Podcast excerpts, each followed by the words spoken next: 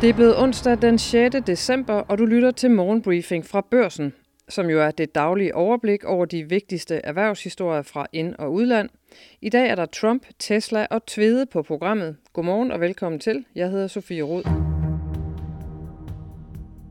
Danske virksomheder kan kigge i vejviseren efter amerikanske skatterabatter i den såkaldte Inflation Reduction Act, hvis Donald Trump bliver præsident i USA igen efter næste års valg.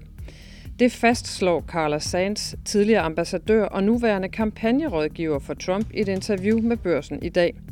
Desuden vil Trump endnu en gang trække USA ud af Paris-aftalen ifølge Sands, som understreger, at hun er beæret over at være en del af ledelsesteamet på Trumps 2024-kampagne, og at hun, citat, ser og taler ofte med præsident Trump.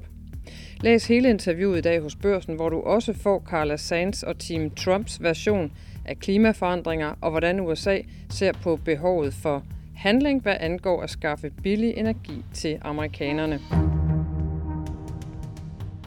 Slåskampen mellem Tesla og den svenske fagforening IF Metal kan ende med at gøre rigtig ondt på den amerikanske bilgigant med Elon Musk i spidsen.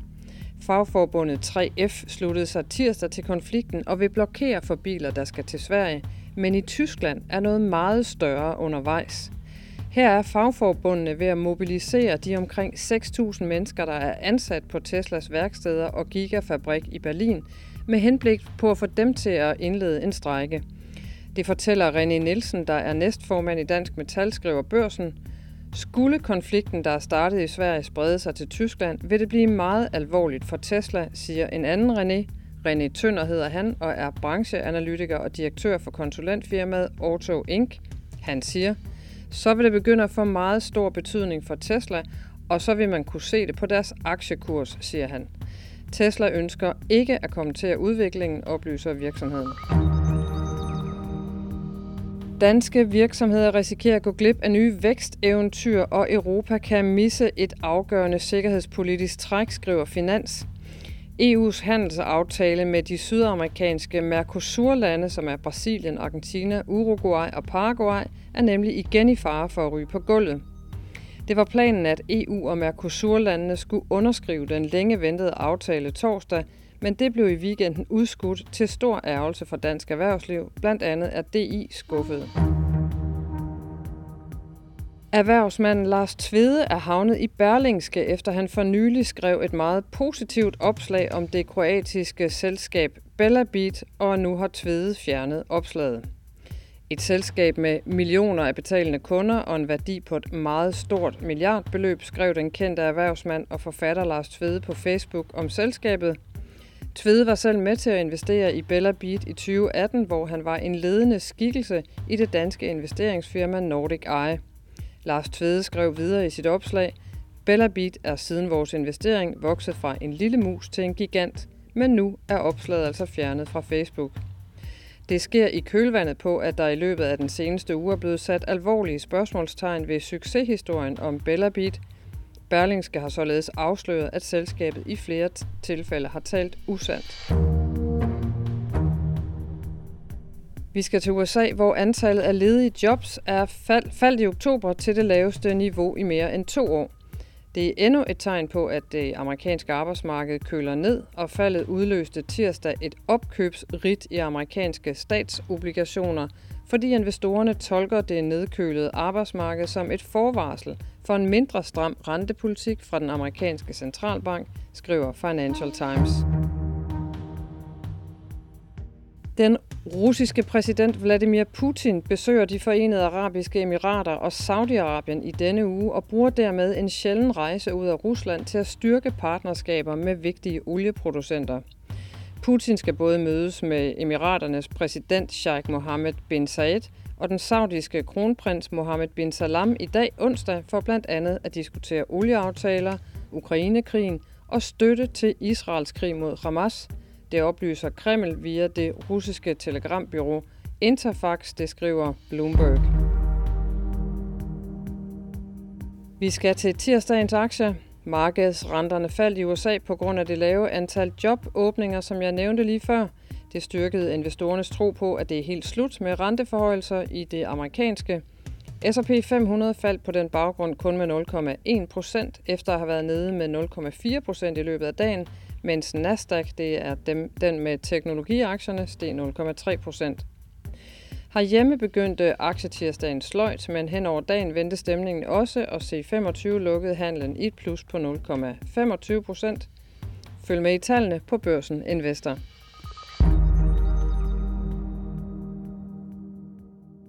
Diskussionen om mandagens trepartsaftale med lønløft til nogle få udvalgte grupper fortsatte tirsdag, og der er langt fra kun roser til aftalen. Her forklarer børsens politiske kommentator Helle Ip, hvor stængerne står. Medierne er fortsat i gang med at stille skarp på den trepartsaftale om lønløft til udvalgte grupper af offentlige ansatte, som blev præsenteret mandag. Og set med regeringsøjne, synes jeg, man må sige, at billedet ser lidt broet ud. På den ene side kan Socialdemokratiet jo glæde sig over, at et valgkampsløfte, som øh, Mette Frederiksen lancerede sidste år om mere i løn øh, til udvalgte grupper af offentlige ansatte, bliver indfriet nu. På den anden side er der fortsat kritik af, at aftalen jo griber ind i den danske model, og der er advarsler om, at i hvert fald dele af den offentlige sektor måske kan blive lønførende i forhold til den private, øh, hvilket man jo ellers øh, politisk har forsøgt at gardere sig mod. Men er der ikke også tilfredshed med aftalen? Sygeplejerskerne for eksempel står til pæn fremgang. Det er rigtigt, at mange øh, fagforbund, der deltog i forhandlingerne, øh, har ytret tilfredshed øh, mandag med resultatet, men mange af delene i aftalen skal jo så også fortsat udmyndtes mere præcist i praksis.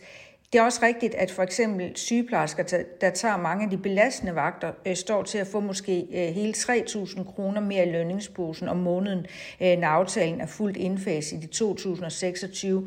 Og det er selvfølgelig meget mere end de skattelettelser, der i øjeblikket forhandles om, hvor gevinsten for en sygeplejerske i snit, som jeg husker det, lå på omkring 250 kroner per måned. Men det helt store spørgsmål, synes jeg, er, om øh, SVM-regeringen virkelig får nok valuta øh, for de næsten 7 milliarder kroner, øh, man sender i omløb nu. Altså om danskerne så også kan regne med bedre eller ordentlig øh, velfærd inden for de her øh, meget store områder, sygehuse, ældrepleje, børnepasning.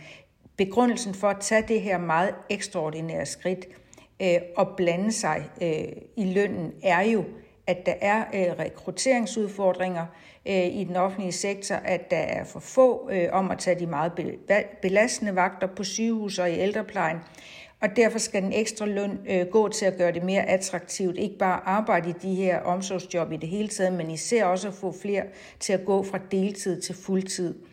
Og her øh, der havde øh, finansminister Nikolaj Vammen øh, i mandags altså slet ikke noget svar på eller skøn over effekten.